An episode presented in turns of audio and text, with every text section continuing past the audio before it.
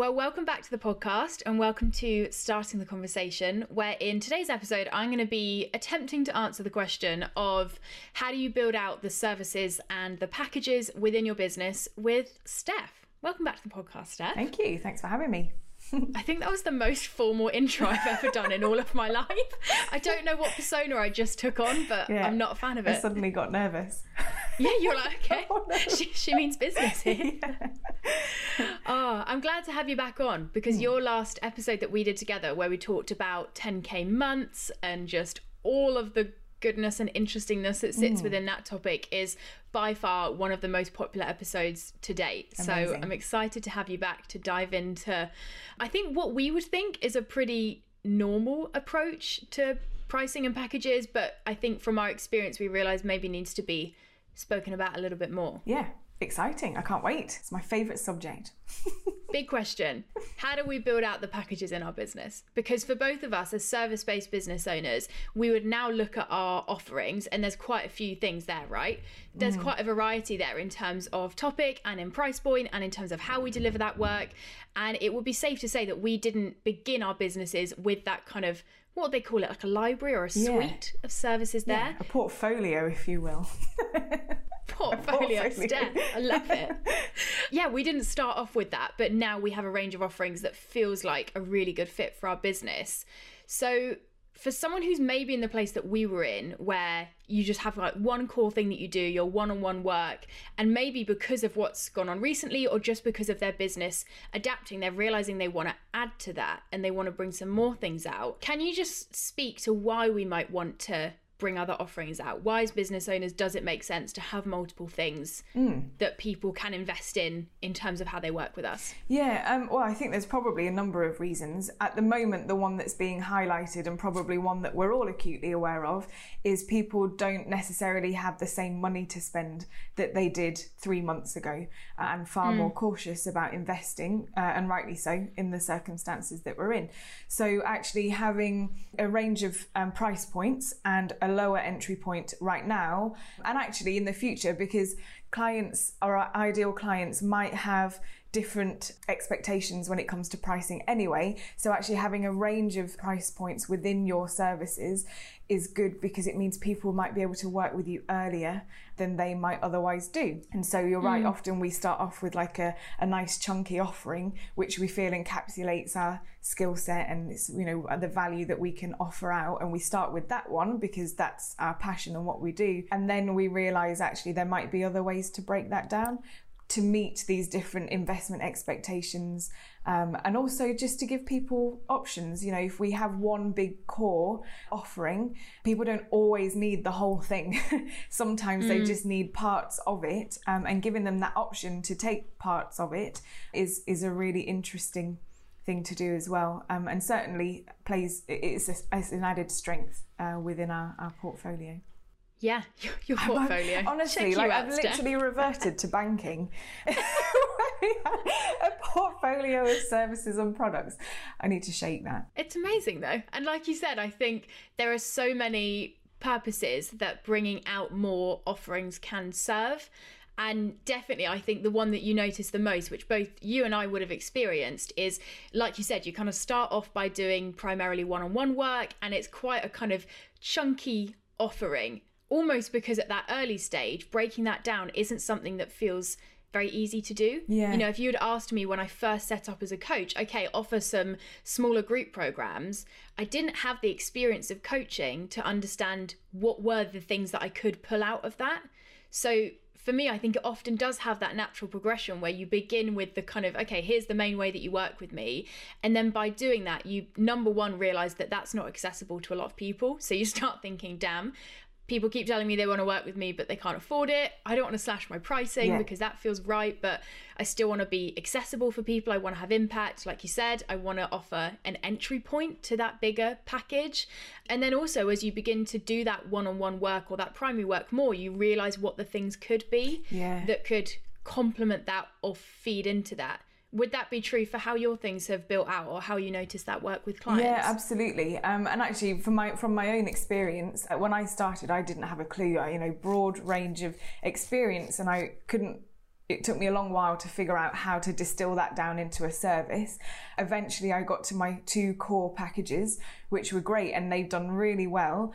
But then I started feeling the need to, like you say, you just learn what adds value. You learn like the aha moments in those packages you deliver and think, actually, that's really important but I, I don't they don't have to book the whole day to get that i could do that separately or i could deliver it differently or you know there are other ways to do that and so for me i'm actually in the process of expanding my service portfolio with smaller chunks um, and smaller services that have fallen out of the work that I've done with clients previously because I now know what adds value. And interestingly, when I design my services, it isn't actually the sessions that I thought would add the most value.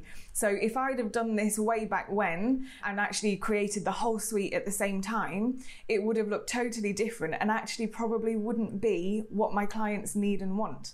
So doing it in a more gradual way has allowed me to really pull out what's of value to my clients rather than what I think is of value to my clients, which is another interesting aspect to it as well, I think. Yeah, absolutely. And I think as well, there's sometimes a, I don't know about you, but for me, definitely a fear that comes up sometimes when I think of bringing out a lower priced offering. Mm. Because I think in my head, I think, oh, well, that's exactly the same value and input of the bigger one, but I'm just putting a lower price point on it so people can get it in a more accessible way. Yeah. And I think until I really understood what those kind of more accessible offerings could be, I just always thought, oh, well, that's going to be a replacement for. Yeah. But something I really like about, so you did a guest workshop for the six week thing that I just ran, and you talked about kind of pivoting as a result of what's going on. You yeah. know, now more than ever, that question mark of how do I work in an accessible way is really kind of prevalent. Yes. Is that the word? Look at us today. so fancy. It's like we ate a dictionary. and something that I loved that you touched on within that is that actually bringing out a more accessible offering doesn't mean sacrificing or kind of throwing away mm. that higher price point one. I'm completely yeah. like crapping on all of your words by saying this really badly. But can you talk to that a bit more about how bringing that out complements it and how we make sure when we're bringing out that new offering, it doesn't almost ruin or whatever the word is, the work we've already done, yeah. but just builds on it. Well, and I, I, absolutely. So I think the key with this and making sure that they all hold value and don't conflict with each other actually a is in how you plan the package um, and how you mm-hmm. price it so doing that consistently across all of them so that they are sort of reflective of the value that's going into it. But also, you know, you, your core service that you've been running with your clients for a while, you already know it's of value. You already know that people are booking it. You already know the impact that it's having and the changes that people have made in their business as a result of it. And, and especially with what we do, you can see that. So you know that those core services are right. So you don't want to mess with them. you want to leave mm-hmm. them as they are and continue with if you know if you want to continue with them they're, they're a good sort of core to your to your offering. However you can easily have these individual standalone or smaller packages that complement it without detracting from it and it wouldn't be about reducing your prices it wouldn't be about you know, putting your bigger packages on sale just to get money in when times are tough, which, you know, yes, we're in it now, also happens, you know, for some businesses in the summer, it goes dead in August. And the worst thing would be to panic then and slash all the prices. And, you know, it's about creating. Panic pivot. Yeah, panic pivoting. Exactly. Um, it's about creating uh, services that are accessible to people that add value but that complement each other. So it's it's if you do pull out things from it from an existing package maybe then you can you can take them through that package and offer them you know an upgrade. So if they book the full package within x amount of time actually you'll deduct a certain amount because they've always already had a chunk of it. So there's that kind of option that it leads to. But also mm. it just gives them a, a taster almost of what you can do for their business and how you can help and how you work together as well as you know the impact they'll experience after they've worked with you that will then lead them to the conclusion that your bigger packages are worth the investment when they can. And so then you're sort of taking them it's almost like a I hate, I hate the word sales funnel. I hate it with a passion. Is. But if you think of it in that way, you know, you talk about marketing in that way, you're moving people down a, a journey with you, it can be little things along that journey that lead them to the bigger stuff at the end. And these services, workshops, membership groups, that kind of thing can all lead them to the bigger services at the end or to continue working with you in some way, shape, or form. And that's the value that they that they add without detracting from the, the core of your services the big core. Yeah. And I think something that flags up for me when I hear kind of you know your portfolio if we're sticking with that phrase of, of services being explained is this feeling of like oh but I never want to be creating an accessible offering which has the primary purpose of just upgrading people to the Right. next one. Yeah. And that is a conversation that happens, right? Yeah. People say bring out something which is super accessible, so tons of people do it, but that gives them a bit of expertise but leaves them with so many question marks that when off the back of that you sell the big thing. And I hear that and just think that feels so icky. yeah, that's so not in line with my values. I would hate to be on the other end of that. It just feels like that webinar into sales thing done on a bigger scale. Yeah, and that's it. Just isn't a sustainable way to do it. I don't think. So you might you might catch people into it, but they're never. They will feel that ickiness even as they're doing it. And I think you know both of us. Um, we have value driven businesses, and I think if you have a value driven business, your services whether they're small chunks of another service or just a standalone service or a group session or however you're you're going to do it they should have their own value and their own mm. impact and that should be whole and complete in whatever it is that you're talking about. And then that in itself might lead them to book something else. It's not about sort of dragging them along a, a well-defined path that they have no option Yeah. but to go down once they've started if they want the full value. That's yeah mm. that's a pretty un- unpleasant unpleasant way to do it.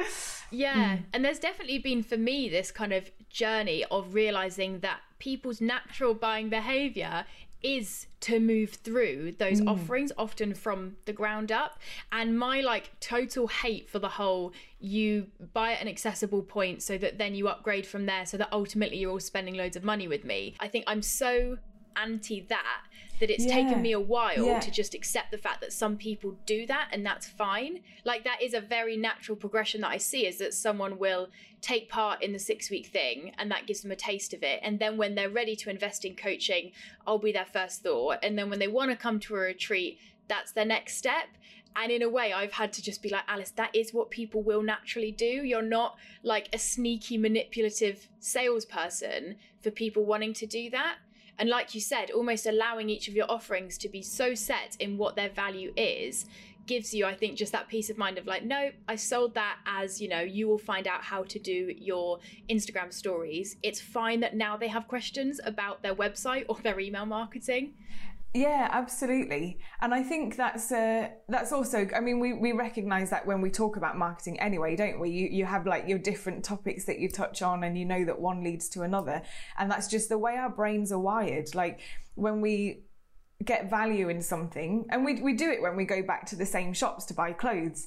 We fi- we buy something. We don't go back to the same shop because they've enticed us in, and you know, where they're leading us down this cookie crumb trail. We do it because we've bought something that we like. It's worked out, you know, exactly as we expected it to. It washes well, it, it looks good, all of that. And so we've proved it to ourselves and we go back and buy something else. And it's the same thing. It just feels weird when it's your thing because you're like, oh, they're back.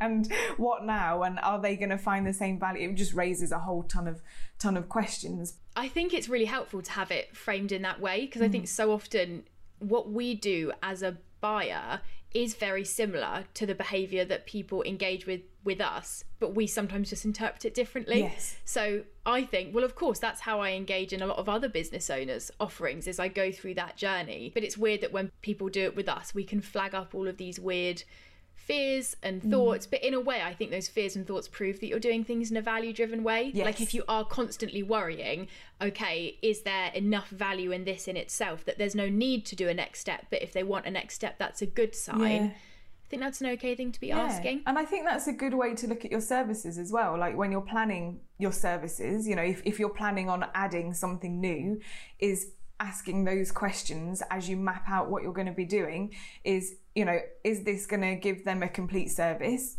Tick. Yes, it is. do I have something for them to move on to if they have if they want to explore another subject or or something connected but not directly linked or something like that and then you can map out your services and make sure that you're covering the bases of what your client needs as well. Yeah, absolutely. And actually that I think like we mentioned at the start is best done in a very natural way. I don't know if sitting down at the start of your business and going, okay, I need an accessible offering, then I want a mid one, which is one on one, and then I want a higher price point one. I look back at me at the start and just don't think I could have ever landed on what I have now. And what I have now is such a good fit for my business, but ultimately, I think needed to be landed on in quite an intuitive way. Yeah, I think you need to get to know your clients genuine like we can map out as many ideal client profiles as we want but until you have put hours in with your clients it's really difficult to know what they need in detail and therefore what you can offer them.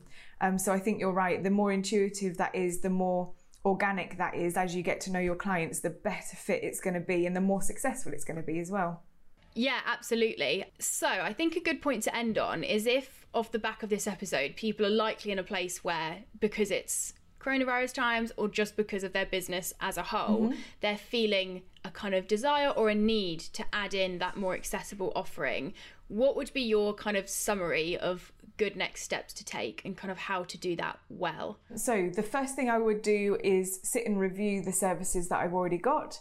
So, for example, if you have chunky services, what works really well within those services? Are there any particular parts of them that generate aha moments for your clients that you could easily extract into a standalone service?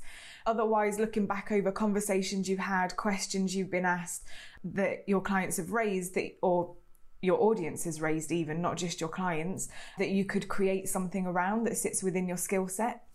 And then once you've once you've got an idea once you've fleshed that out then you want to test it. So if it's something that's already within a service you've probably already tested it with clients that's okay. You can probably just go ahead and work out your pricing and, and put that out there. If it's something new that you've designed i always beta test it and that means testing it without with someone outside of your organization uh, which sounds very grandiose but it can literally be as simple as putting a story out saying here's the details of a service that i'm thinking about launching. I could really do with some support. I'm going to offer it for and you know discount it in some way maybe half price.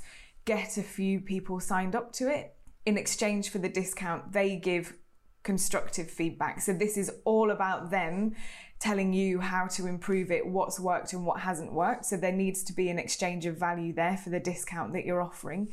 Make it structured, have calls with them to go through the feedback um, so that they know that something's expected of them. But take a few clients through it, test it out, improve it where's needed, and then put it out. And I think that's, you know, that's a couple of steps that make it fairly straightforward to launch something. Yeah, I think that point on beta beta testing, beta testing, who knows? I think that's a really valid point and something we don't do enough is actually just bridge the gap a little bit more between here's what I think people want and what I think will work and here's what I know works like realistically looking back at like my first accessible offering which was my online shop actually that was a complete fail and a flop because i never did that middle point of just okay i think this might be what people would want from me in a more accessible way but let's check it is and actually for me it took launching that, putting a lot of work into it, failing at it, and then realizing what people wanted to launch the six week thing, which ultimately was my more accessible offering that works really well.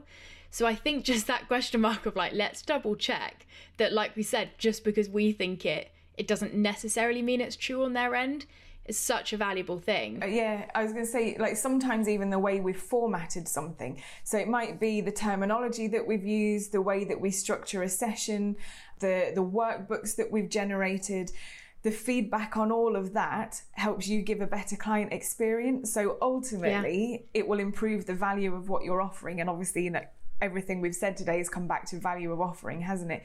And that just helps you improve that value. So sometimes it's not even the content, it's just about how you're delivering it as well. So it's a really interesting exercise. I actually put 11 people through my core offering before I even opened it up to to the to my general client base. Wow. Um, because, and it was so helpful. It was the most valuable thing I did, putting them through, and they were stars, superstars. And then when you've got it ready to go, just to touch on from a, mar- a marketing standpoint, you know, if like we've already touched on it, it fits in and almost feeds off of the work that you're already doing. It shouldn't feel like a hard thing to add into the conversation because it's just saying, hey, here's the the impact and the message you've always known me for. Here's just a slightly different way that I'm delivering that.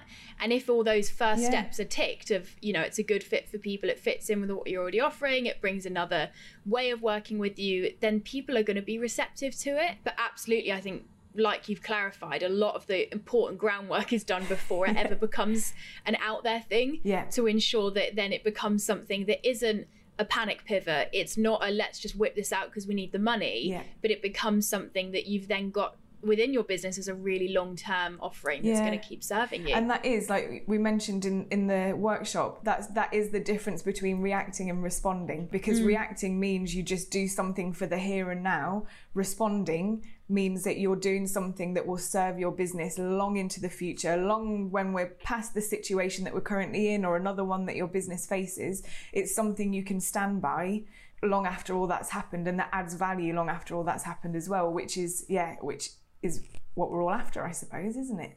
Longevity in our business. Absolutely it.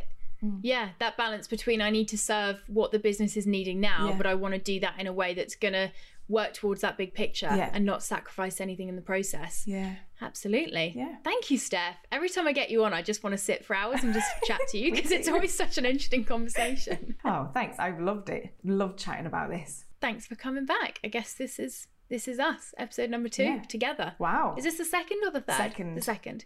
Yeah. Nice. It's quite a few people that are doing revisits, so Ah. I look forward to that number going up because I think the more that we talk about things, hopefully, the more people will realize that we will literally talk about any inside your business topic. Yeah. Nothing is off limits, so we'll go there if you want to hear it. Absolutely. Especially now, I think like we're all kind of looking at each other thinking, what's going on in your business? Because I know what's going on in mine, but I really don't know if it's normal. Yeah. We're just here to say it is Yeah. normal and we're all thinking it, Yeah. so let's just talk about it. Yeah, Best way to do it.